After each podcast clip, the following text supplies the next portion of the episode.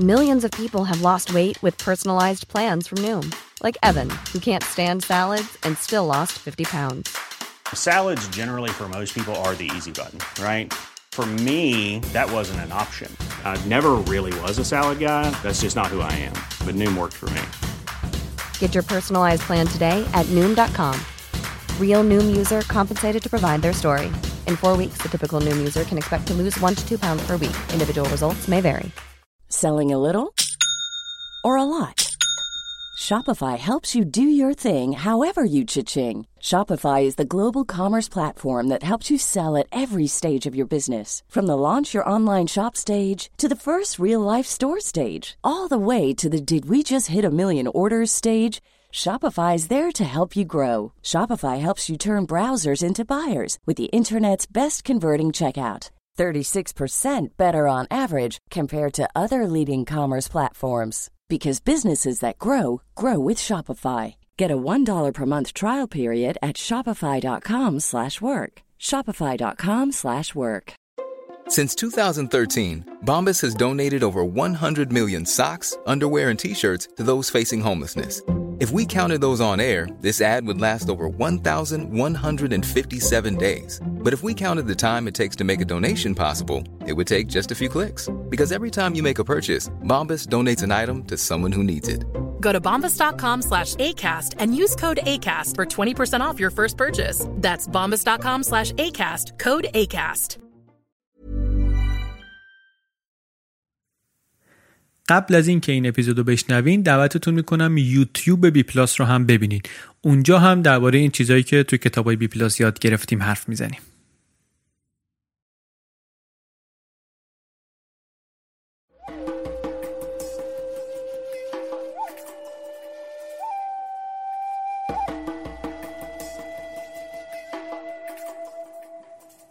سلام. این اپیزود 15 همه پادکست بی پلاس و در آبان 97 منتشر میشه. بی پلاس پادکستیه که در هر اپیزودش من علی بندری خلاصه یک کتاب غیر داستانی رو برای شما تعریف می‌کنم.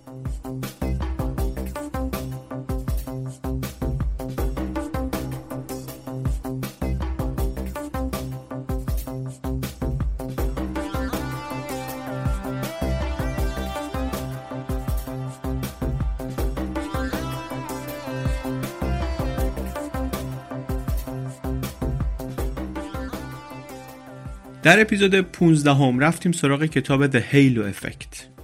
این یک اصطلاحی هم اثر حاله ترجمه میشه هم خطای تعمیم بعضی وقتا ترجمهش می‌کنن. در عنوان ما ترجمهش کردیم اثر حاله چون اصطلاحیه که بیشتر توی منابع فارسی دیده میشه. ولی توی خود اپیزود برای اینکه مفهوم بهتر منتقل بشه من معمولا بیشتر گفتم اثر خطای تعمیم. اصطلاحیه که هم توی روش تحقیق و آمار کاربرد داره هم توی روانشناسی و اینها. حالا درباره مفهومش توی اپیزود حرف می‌زنیم. منبع اصلی ما در این اپیزود هم مثل بیشتر اپیزودهای دیگر بی پلاس سایت انگلیسی زبان بلینکیسته که توضیحاتش رو می‌تونید در bpluspodcast.com ببینید. می‌تونید از همونجا عضوش هم بشید. مقدمه دیگه همین قدی بسه. بریم توی خلاصه داستان. بعد آخر اپیزودم من یکی دوتا توضیحات اضافه دارم که میگم.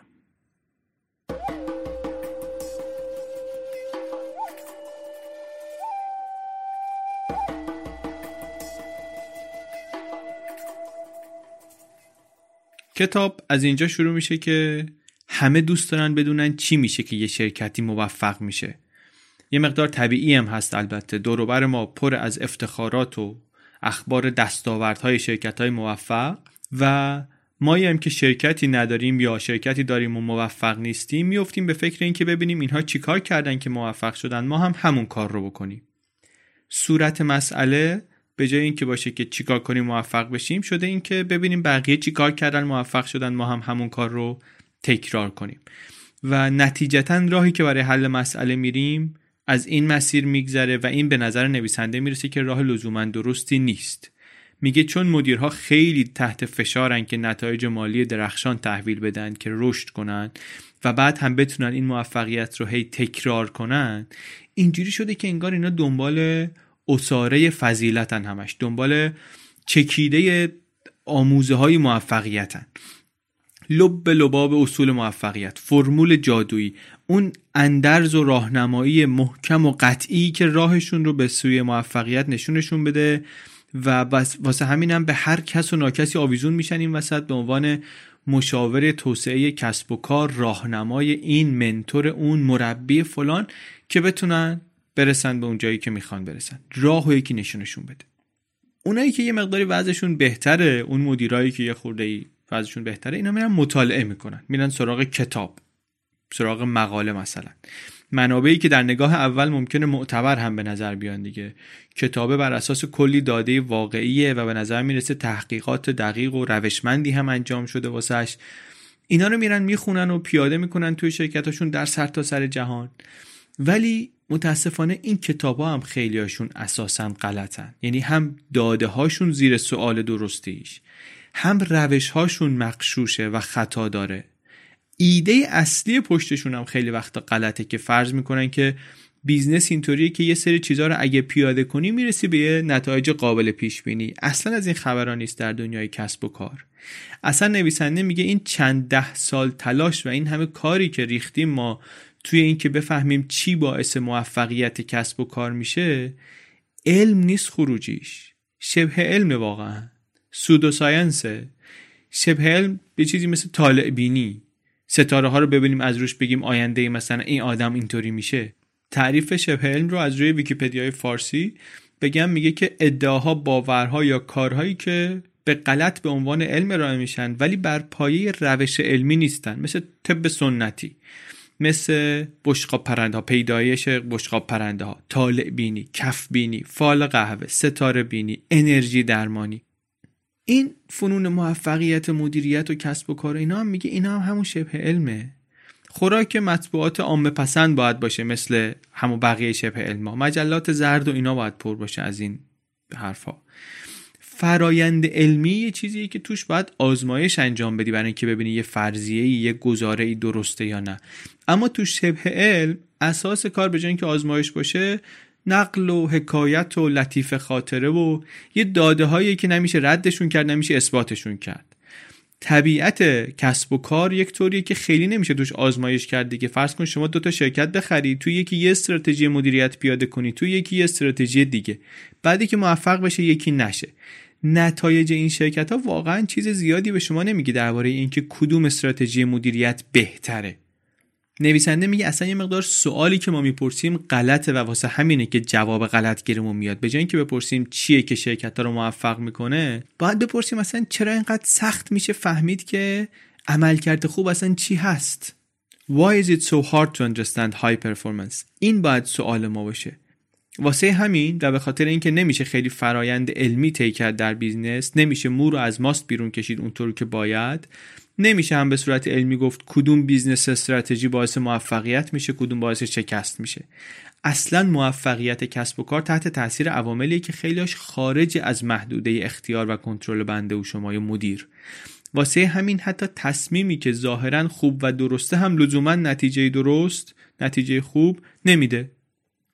از این گذشته این دید ما به شرکت ها این فهم ما از اینکه کدوم شرکت خوب کدوم بده معمولا از کجا میاد؟ از خبرنگارای business میاد و از تحلیلگران کسب و کار. اینها هم کارشون اشکال داره نویسنده میگه. اینها هم که قرار منبع ما باشن مرجع ما باشن. در واقع نویسنده میاد توی این کتاب چشم ما رو باز می‌کنه به یک سری خطاهای شناختی در این ارزیابی هامون که این خطاها رو هم ما داریم هم تحلیلگرا دارن هم ژورنالیستا دارن هم اونایی که اصطلاحا دارن کار علمی و آکادمیک می‌کنن در این زمینه ها دارن. و میگه بیایم با این ابهام ها با این کج فهمی ها آشنا بشیم.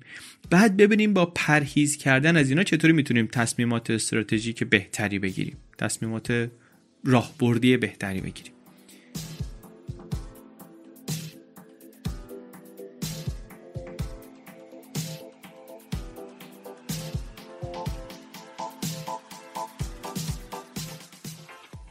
اولین خطایی هم که میره سراغش همون مهمترینشونه از نظرش که اسم کتاب رو هم از رو همون گرفته هیلو افکت اثر حاله ای.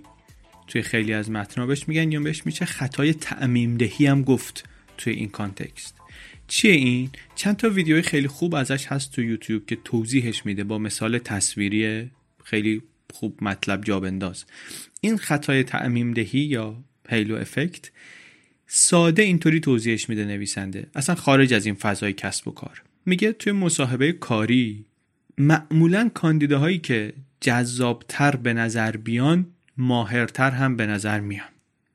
یعنی حتی اگه جوابای دو نفر به سوالها یکی باشه اون آدمی رو که جذابتره مصاحبه کننده معمولا اینطور ارزیابی می‌کنه که ماهرترم هست.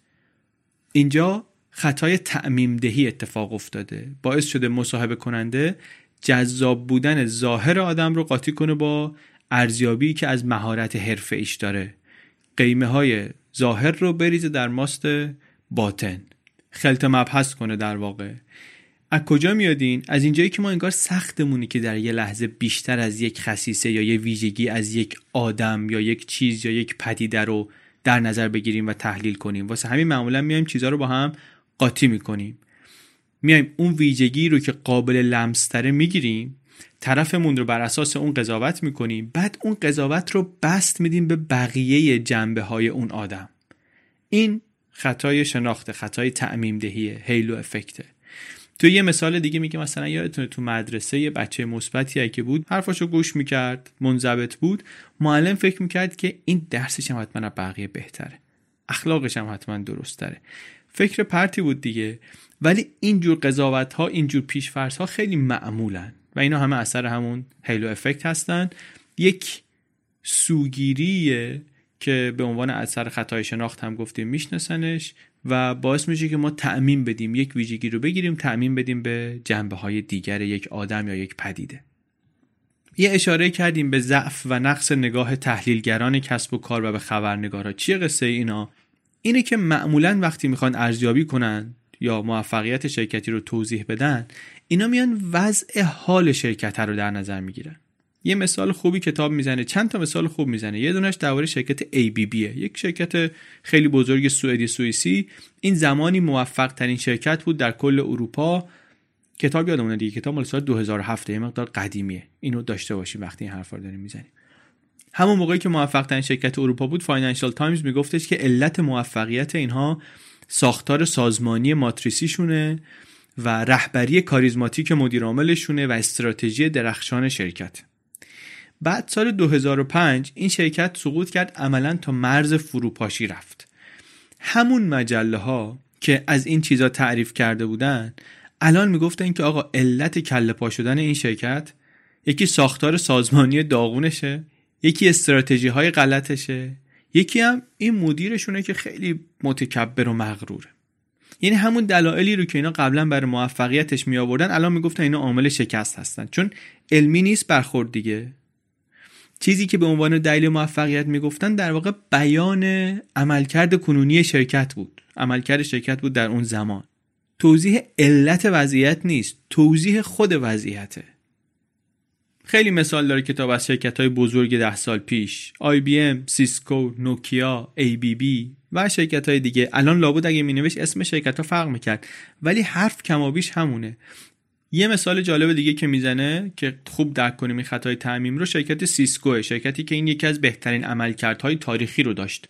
همزمان با انفجار اینترنت سیسکو هم ترکوند و همه مجله های business و غیر business پر بود از review های درخشان درباره این. اواخر دهه 90 مدیر عاملش آقای بود به اسم جان چمبرز.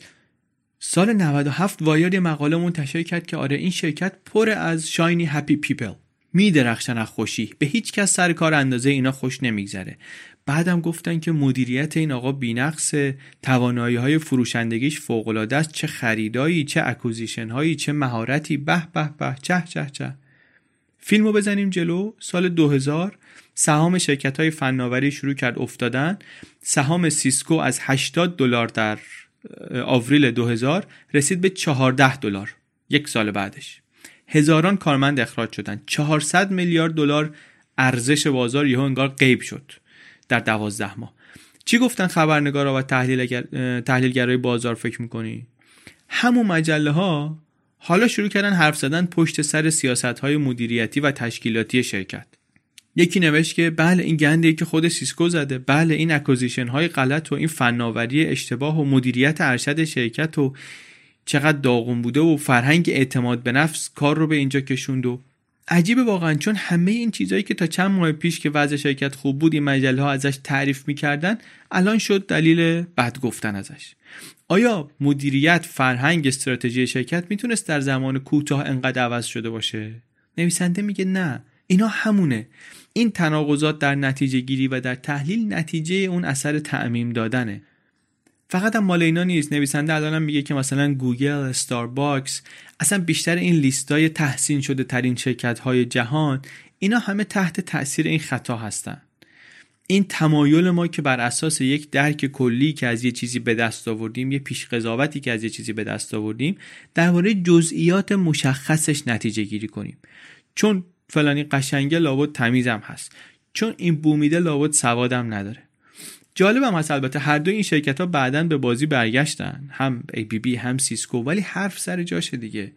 نکته همینه که مفاهیمی مثل فرهنگ سازمانی و core competence و customer orientation و رهبری و اینا چیزهای سرراستی نیستن. خیلی دقیق نمیشه تعریفشون کرد. واسه همین ما میریم سراغ چیزهایی که قابل اندازه گیری هستن برامون. مثل عملکرد مالی شرکت. اونو اندازه می‌گیریم بعد اونو تعمیم میدیم کیفیت های غیر قابل اندازه گیری رو هم بر اساس همون ارزیابی می‌کنیم. اون وقت خیلی چیزهایی رو که مشارکت دارن در عملکرد شرکت اشتباه می‌گیریم با عواملی که ربط دارن به عملکرد شرکت. attribution و contribution رو با هم قاطی می‌کنیم. آدم حواس جمع اونیه که بفهمه که آقا شرکت موفق به جز یک مدیر خوشفکر و با دید باز و با مشتری مداری بالا و اینا چیزهای دیگه هم داره. شرکت ناموفق هم ممکنه همه این چیزاش به خوبی اون موفقه باشه. خیلی شما می‌بینید توی رسانه هایی که اخبار مالی پوشش میدن مثل همین فاینانشال تایمز که چند بار مثال زده نویسنده میان میگن که شرکت های موفق منابع انسانیشون خیلی خفنه مثلا. یا فرهنگ نوآوری توشون خیلی بالاست. اما واقعیت اینه که منابع انسانی یا فرهنگ نوآوری اینها احتمالا بهتر از اون شرکتی که داره در بحران مالی دست و پا می‌زنه نبوده. منتها چون اونش خوبه میگیم اینش هم خوبه.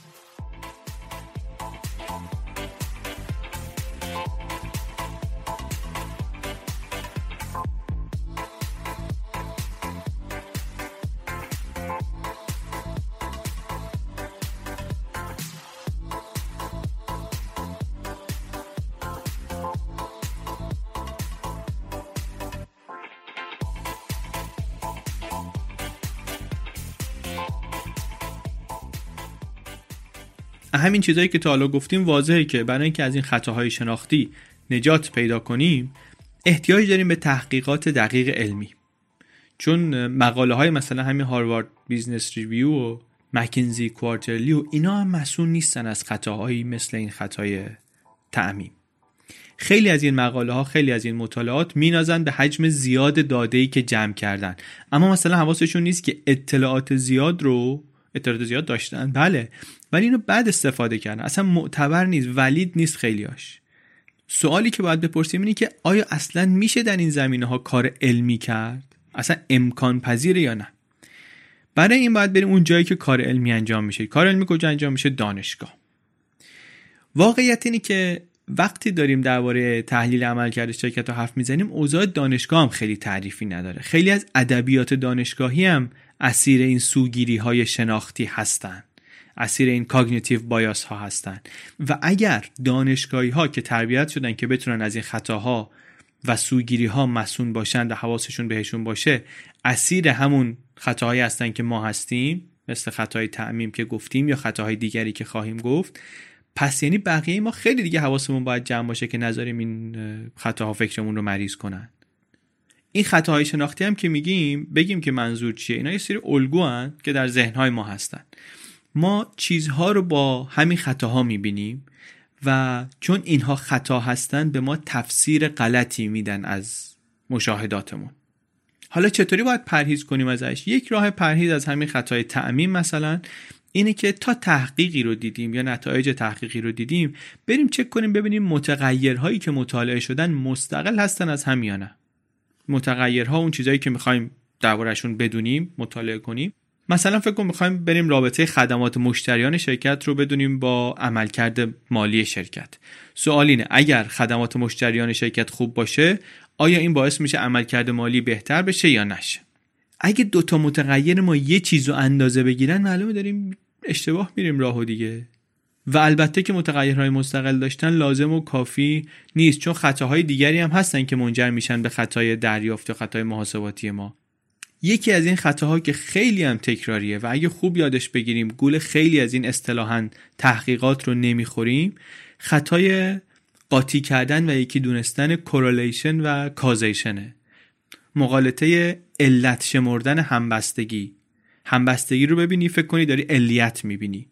تسبیب مایوقارن اون چیزی رو که فقط مقارنه اون چیزی رو که فقط همبسته است با چیز دیگه فکر کنی که دلیلشه. مثالش چیه؟ مثلا میگن که مدیران شرکت های موفق معمولا روحیشون بهتر سرحالترن. باید دقت کنی آقا این کورلیشن بود یا کازیشن بود؟ اینایی کهشون دلیل دیگریه اصلا. یعنی چون مثلا روحیش خوبه مدیر شرکت موفقه یا چون شرکت موفقه مدیر روحیش خوبه. یا اینکه اصلا اینها همبستگی دارن مقارن هستن با هم. روحیش بهتره و شرکتش موفقه. یه مثال دیگه خارج از کتاب این مثال.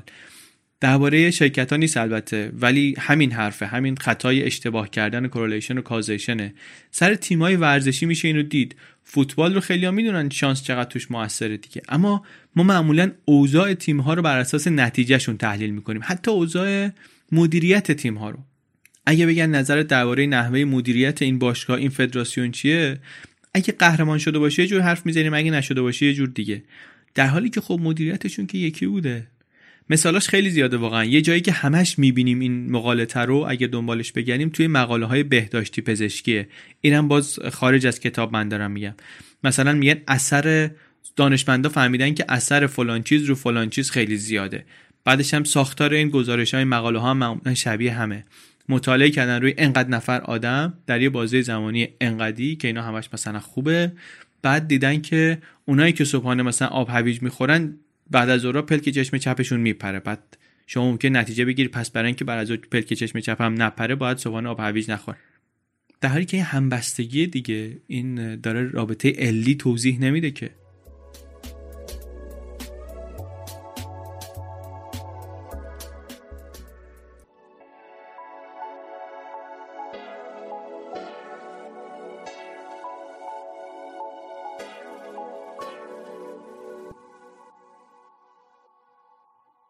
یه مقدار نزدیک روش فکری نویسنده و تیغ تندی که داره بر علیه بعضی از این مقالطه ها به روش فکری نسیم طالب نویسنده کتاب قوی سیاه و بسیار کتاب خوب و معروف دیگه. اون البته خیلی نگران این ابهام ها و این خطاهاست در دنیای مالی. ایشون در دنیای مدیریت. ولی نسیم طالب هم یک کسی بود که این کتاب که خود خیلی ازش تعریف کرد گفت این یکی از بهترین کتاب های مدیریتی که تا حالا نوشته شده. زیاد مثال داره کتاب هم از این مقالطه هم از مقالطه های دیگه. باز دوباره یه مثال دیگه از این اینه که میگه مثلا نرخ آمد و شد کارکنان یک شرکت رو بررسی کنی چقدر آدما میان و میرن اضافه میشن و حذف میشن از شرکت. بعد نتیجه بگیری که بله شرکت هایی که نیروی کار پایدارتری دارن عملکردشون هم بهتره. در حالی که خب ممکنه بشه نتیجه برعکس هم گرفت دیگه. ممکنه اینطوری باشه که اصلا شرکت چون پایدارتره مردم دلشون نمیاد برن و نیروی کار پایدارتر میشه. می‌دونی چی میگم؟ خیلی باید مواظب باشیم که نتایج تحقیقات رو نندازن بهمون. خودمون بتونیم نگاه کنیم ببینیم که متغیرها چطوری تعریف شدن. یه خطای دیگه یک ابهام دیگری که دربارش صحبت می‌کنه خطای delusion of single explanation اینکه فکر کنیم یه دلیل هست که یک پدیده رو می‌تونه توضیح بده. ساده سازی بیش از حد. این یه دامیه که حتی بعضی از مطالعات دقیق که گرفتار اون اثر خطای تعمیم هیلو افکت نمیشن گرفتار اون کازیشن و کورولیشن نمیشن ممکنه تو دام این بیفتن. توی دانشگاه دلور یک مطالعه کردن دیدن که تا چهل درصد نوسانات مالی شرکت می‌تونه به خاطر پروژه های مسئولیت اجتماعی شرکت ها باشه. Corporate Social Responsibility. عدد بزرگ چهل درصد نوسانات مالی شرکت خیلی زیاده. و ممکنه که آدم وسوسه بشه بگه آره مسئولیت اجتماعی CSR واقعا مهمترین عامل موفقیت مالی یک شرکت می‌تونه بشه. اینطوری که این مطالعه دانشگاهی نشون میده. ما معمولا واقعا فکر می‌کنیم مسئولیت اجتماعی ربط عملکرد مالی نباید داشته باشه. یه کار خیره یه کار فداکارانه است مثلا. کاری نیست که با انگیزه مالی انجام بشه. اما نکته اینه که این نتیجه گیری درست نیست. خطای single explanation داره توش. واقعیت اینه که CSR انقدر در هم تنیده است با فاکتورهای دیگه شرکت مثل جهتیابی بازار مثل مدیریت خوب و اینا فاکتورهایی هستن که روی وضعیت مالی شرکت اثر می‌ذارن. اینطوری ایزوله و تکی بهش نگاه کردن خیلی گمراه کننده ممکنه باشه. اگه بیایم به یکی از این فاکتورها تکی نگاه کنیم حتما راهمون اشتباهه. اینا خیلی با هم و تو در تو قاطی و رو هم اثر می‌زنن. یعنی حتی تحقیقات دانشگاهی درباره شرکت ها هم اسیر این خطاهای شناختی میشن و نتایج نامعتبر می‌گیرن و ما باید حواسمون باشه وقتی داریم یک تحقیقی رو می‌خونیم نتیجهش رو می‌خونیم. حالا وقتی که زیرا به تحقیقات دانشگاهی رو اینطوری می‌زنه تکلیف کتاب های پرفروش کسب و کار معلومه دیگه احتمالا. معلومه که نویسنده با اونها چه برخوردی خواهد داشت. خیلی تیز و برنده نقد می‌کنه این کتابا رو. میگه که حداقل از دهه هفتاد دارن این تحلیلگران بازار و مشاوران کسب و کار کتابهای راهنمای بسیار پرفروش منتشر می‌کنن واسه مدیرا. سال 82 دو تا از مشاورای مکینزی آمدن کتاب نوشتن In Search of Excellence. می‌گفتن که ما رفتیم موفق ترین شرکت های آمریکا رو مطالعه کردیم. هشت تا اصل اساسی از توی اینها پیدا کردیم و اونها رو کردیم کتاب. هشت تا کاری که موفق ترین شرکت ها می‌کنن. و بلافاصله پرفروش شد تو آمریکا. بقیه دنیا هم خیلی خوب فروخت اصلا یکی از پرفروشترین کتاب های business در طول تاریخ شد. توی ایران هم دهه هفتاد هفتاد شمسی ترجمه شد. هم خودش ترجمه شد هم کتاب ها و تحقیقاتی بر اساس مدل اون کتاب نوشتن. یه سری از buzzword هایی که buzzword های مدیریتی کلماتی که مدیرا استفاده می‌کنن و خیلی مد شد استفاده ازشون از دل همین کتاب درآمد. بعد از دل همون کلمه های کتاب های دیگه ادبیات دیگه درآمد اصلا یک سفره ای باز کرد. ادعای نویسنده ها اینه که ما این موفق ترین شرکت ها رو با یک روش سیستماتیک و منطقی و خیلی عینی انتخاب کردیم. بعد رفتیم مصاحبه کردیم با مدیراشون. دیدیم که اشتراکات اینها چیه؟ رسیدیم به این هشت اصل موفقیت. مثلا نزدیک مشتری موندن. مثلا productivity through people. یعنی چیکار کنیم که مردم با استفاده از هوششون مولدتر بشن نه اینکه فقط با کار جسمی بیشتر. همه اینا خیلی هم خوب و درسته. ولی مشکل می‌دونیم کجاست؟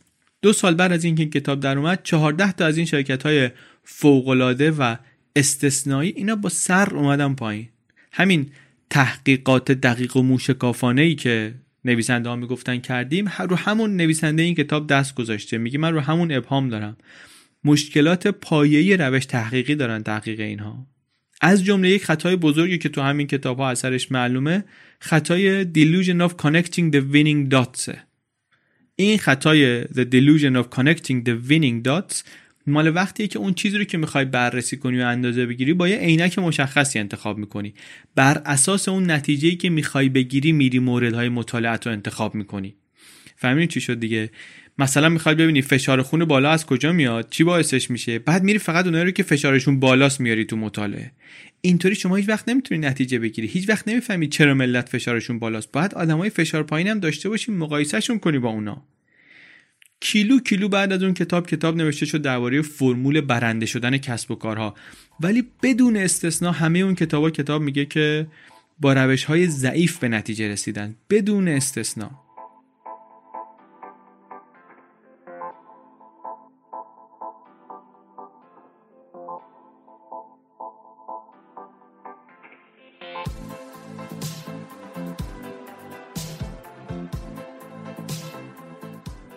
این کتابایی که میان نتیجه استنتاجات شبه علمیشون رو به عنوان پند و اندرز و advice خیلی محکم و اینا به ما میفروشن از نظر متدولوژی خیلی داغونه. ولی خیلی خوب میفروشن. هنوزم خیلی خوب میفروشن.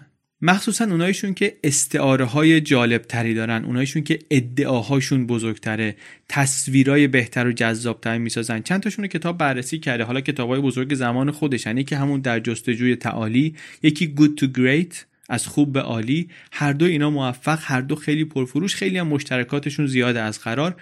کلی از این تشبیهات معمول و استعارات هم اولین بار توی همین کتابا آمده. مثلا تشبیه می‌کنن سبکای استراتژی رو به روباه و جوجه تیغی و چیزی که خیلی بازورد شد توی صنعت. معمول شد تا سالیان سال. هنوزم استفاده می‌کنن ازش. مدیرا هم مخصوصا چون اینا تو ذهنشون میمونه از فردا همه را میفتن که باید جوجه تیغی باشیم روباه نباید باشیم اینا. ولی اساس ایده کتاب و روشش آب میده. اصلا زیر سوال واقعا. جالبم هست. کتابای دیگه هم هستن که اصل حرفشون همین حرفیه که این کتابا می‌زنن. ولی اصلا تو بازار موفقیتشون به خوبی اینا نیست. مثل کتاب مثلا What Really Works. نویسنده میگه فرقش اینه که این کتابه پر از کلماتی که معمولی ان. structure. استراتژی business culture فرهنگ سازمانی راهبرد ساختار مخاطب مخاطب که میگیم یعنی مدیران مدیرانی که این کتابا رو دنبال جواب دنبال راه حل می‌خونن دنبال مطلب و زبان علمی نیستن دنبال قصه دنبال روایتن دنبال یه گود ستوری هن. دنبال بالا پایین های دراماتیک داستانن یه مطالعه توی دانشگاه شیکاگو کرده بودن نشون می‌داد که اگر شرکتی فلان سبک مدیریتی رو دنبال کنه چهار درصد عملکردش بهتر میشه. روشش هم علمی بود. اما راهنمایی های منتج از این مطالعه در برابر وعده های رشد مثلا 40 درصدی که یک کتابی مثل Good to Great میده هیچ دیگه. واسه همین مدیر رو جذب نمی‌کنه. حالا سوال اینه اگه واقعا این همه شرکت و این همه مشاور مدیریت و اینها انقدر متوهم و پرتن آیا واقعا هیچ پند و نصیحتی هست که بتونه یک کسب و کاری رو موفق کنه؟ یا اینکه کلا ماجرا رو باید جمع کرد و ریخت دور. این سوال سوال جالبیه واقعا. باید یه خورده بهش فکر کرد.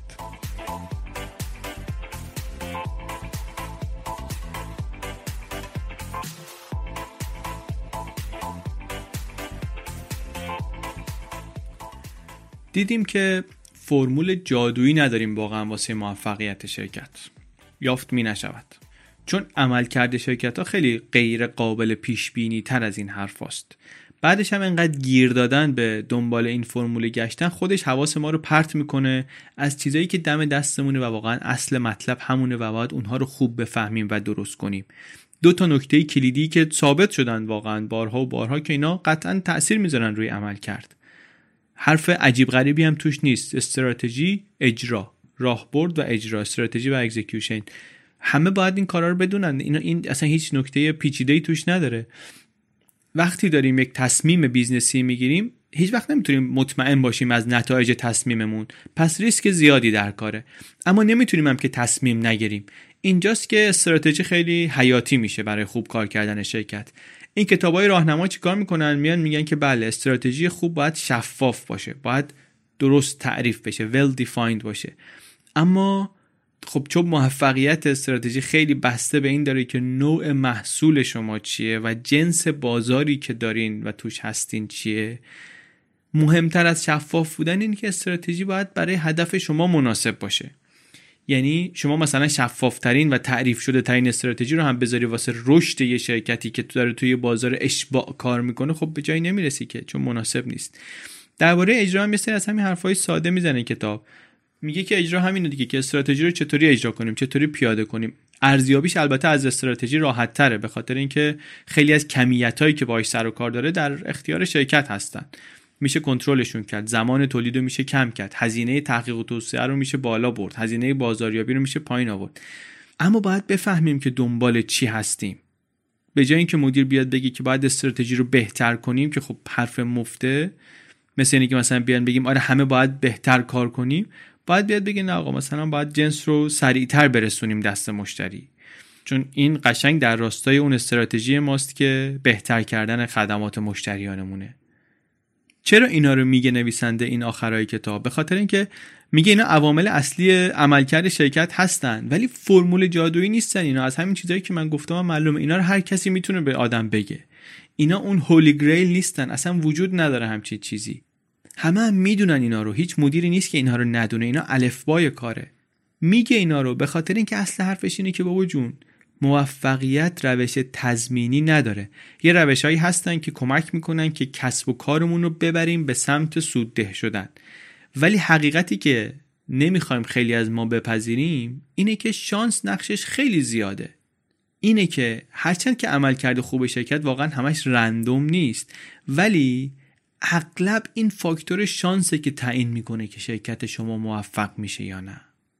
اینکه به این درک برسیم که عملکرد کسب و کار به بسیار چیزهای خارج از کنترل ما بستگی داره کمک می‌کنه که خودمون رو از شر یک سری خطاها و ابهاماتی مثل مثلا delusion of organizational physics نجات بدیم.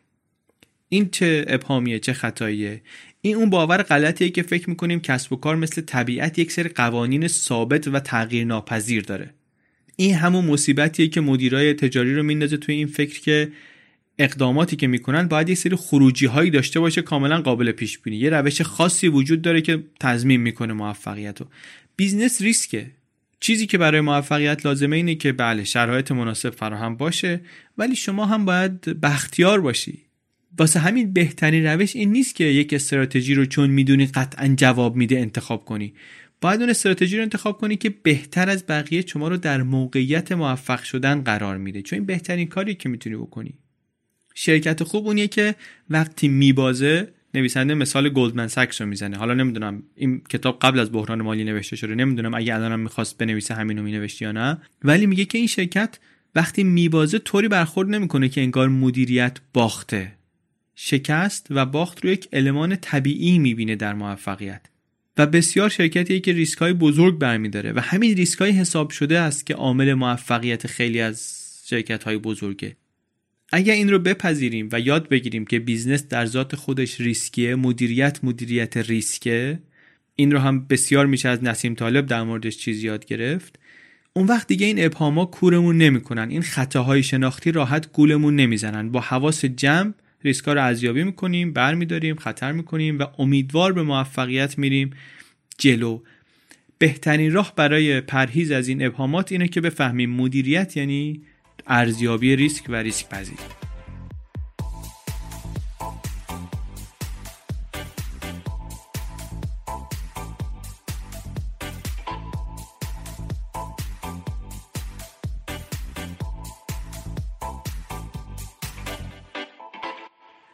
کتاب راهنمایی هم داره اما جنس راهنماییش از اینا نیست که یک نقل قولی بشه و مثلا کلام بزرگان از توش در بیاد و بشه قاب کرد زد به دیوار مدیر عامل و اینا.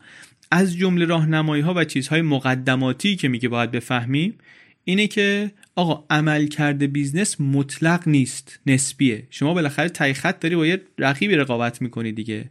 موفقیت شما به عملکرد اونم بستگی داره. ممکنه اصلا شما همه تصمیم درستا رو بگیری ولی نتیجت غلط بشه. یه چیز دیگه که باید حواسمون بهش باشه اینه که موفقیت دائمی نیست. داستان سیسکو واقعا محدود به سیسکو نیست. همون سیسکو گفتیم برگشت بعدا به بازی. ولی موفقیت معمولا دائمی نیست. نویسنده کتاب آقای فیل روزنسوایگ میگه که من با مدیرای زیادی حرف زدم به خاطر کارم توی دانشگاه. دیدم که این مدیران اجرایی خیلی هاشون آدمای بسیار باهوشی هستن آدمای سختکوشی هستن. ولی درکشون از فرایند علمی درک درستی نیست. واسه همین خیلی زود و ساده چیزهایی رو به عنوان داده علمی میپذیرن که واقعا چیزی بیشتر از نقل و حکایت نیستن. نیاز دارن معمولا این مدیرا که مصرف کننده های باهوشتری بشن برای این کتاب ها و محتوای های آموزشی مدیریت که هر کسی نتونه هر چیزی رو بندازه بهشون. هر چیزی رو باور نکنن. انقدر دنبال کپی کردن قدم های شرکت های موفق نرن مثلا. اصل حرف کتاب اینه که آقا این ادبیات کسب و کار یک بخش بزرگیش پر از قضاوت های غلط و اشتباه ها و خطاهای شناختی. چاپ اول کتاب 8 تاشو گفته بوده بعد تو چاپ های بعدی کرده 9 تا آخرش هم 2014 دو تا اضافه کرده نهایتا شده 10 تا. مهمترینشون هم همون خطای تعمیم دادن هیلو افکته این خطاهای شناختی و این اتش ما و مدیرها برای اینکه همه چیز رو خیلی ساده بهمون به توضیح بدن یه سری پند و اندرز شلاقی بدن که همینا رو به کار ببندیم مثلا کارمون درست بشه باعث شده که این همه محتوای کم ارزش و بی ارزش و غلط زیاد بشه و زیاد مصرف بشه. توصیه های نویسنده اینه که ریسک رو خوب بفهمیم متوجه بشیم که ریسک رو باید چطور اندازه گرفت چطور باید ارزیابی کرد چطور باید در موردش تصمیم گرفت. بفهمیم که نقش شانس خیلی بیشتر از اونیه که معمولا ما دوست داریم بپذیریم. و اینم بفهمیم که نتیجه بد لزوما معنیش این نیست که مدیر اشتباه کرده. از اون ور نتیجه خوبم لزوما به این معنی نیست که مدیر همه کاراش خوب بوده. چیز مهمی که لازمه از این کتاب یاد بگیریم اگر مدیر نیستیم اگر مثلا کسب و کار نداریم یا تصمیمات اینطوری نمی‌گیریم اینه که آگاه بشیم به این خطاهای شناختیمون. اونش به درد همه می‌خوره. آگاه بشیم بشناسیمشون و حواسمون باشه که در زندگی در صحبت در فهمیدن جهان چطوری از اینها پرهیز کنیم.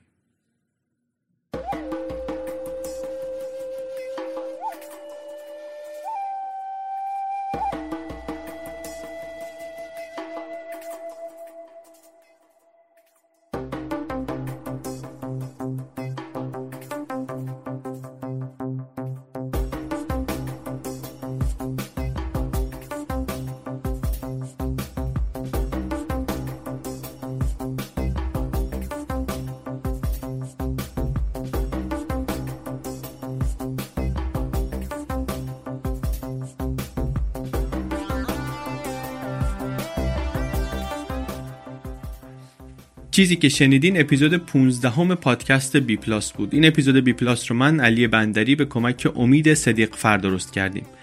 برای ترجمه اصطلاحات تخصصی این اپیزود که زیاد هم بود رضا لطفی و ستاره فروزان خیلی به من کمک کردند که بسیار ازشون متشکرم. پادکست بی پلاس یک هفته در میون چهارشنبه ها منتشر میشه.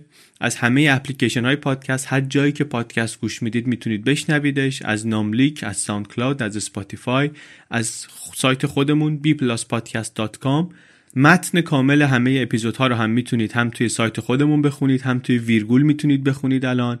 به زودی جاهای دیگه هم سعی می‌کنیم بذاریم که در دسترس همه باشه. لیست اپیزودهای گذشته و اپیزودهای آینده و اینا هم همه توی سایت هست. همچنین روش پشتیبانی فردی و همونطور که قبلا هم گفتیم کاملا اختیاری از پادکست رو. کسایی که دوست دارن در تولید پادکست پشتیبانی داشته باشن می‌تونن با 16 دلار یا 48 هزار تومن پشتیبان کل فصل اول پادکست بی پلاس بشن. فصل اولی که دیگه داره تموم میشه. این اپیزود 15 هم بود. اپیزود بعدی میشه. اپیزود آخر این فصل. همینطور که اول پادکست گفتیم پایه اصلی اپیزودهای بی پلاس خلاصه های سایت Blinkist هستند توی بی پلاس پادکست می‌تونید توضیحات Blinkist و لینک ثبت نامش رو پیدا کنید. یه چیز دیگه ای که توی سایت می‌تونید الان ببینین اینه که کتابهایی رو که ما قبلا معرفی کردیم توی پادکست اونهایشون که به فارسی ترجمه شدن با ناشراشون صحبت کردیم. می‌تونید با تخفیف اینا رو بخرین. اگر بخواین بعضیاشون نسخه های کاغذیش رو براش تخفیف داریم بعضیاشون نسخه های الکترونیکش رو بعضی نسخه های صوتی رو. اینا رو همه رو توی سایت یه جایی گذاشتیم از کجا بخریم. می‌تونید اینها رو برید لیست کاملش رو ببینید. تو توضیحات این اپیزود هم لینک میدیم بتونید برید لیست اینا رو منظم ببینید ممنون از حسین نجفی که موزیک intro ی بی پلاس رو ساخته. ممنون از ستاره فروزان و رضا لطفی و از مهران بلحسنی طراح پوسترها و وبسایت بی پلاس. بی پلاس پادکستی از چنل بی پادکست.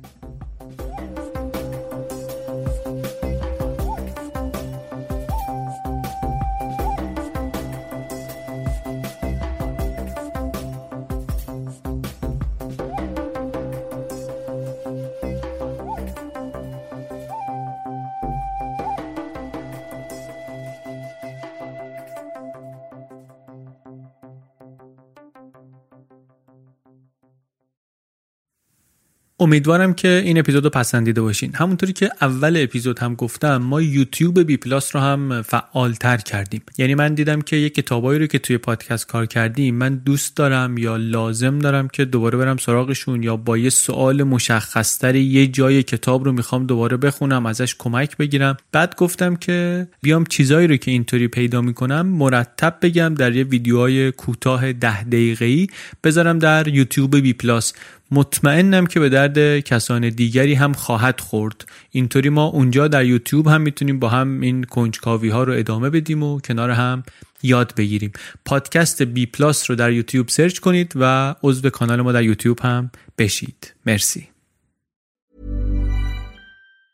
Hi, I'm Daniel, founder of Pretty Litter. Did you know cats tend to hide symptoms of sickness and pain? I learned this the hard way after losing my cat, Gingy. So I created Pretty Litter, a health monitoring litter that helps detect early signs of illness by changing colors, saving you money and potentially your cat's life. Pretty Litter is veterinarian developed, and it's the easiest way to keep tabs on your fur baby's health right at home. Go to prettylitter.com and use code ACAST for 20% off your first order and a free cat toy. Terms and conditions apply. See site for details.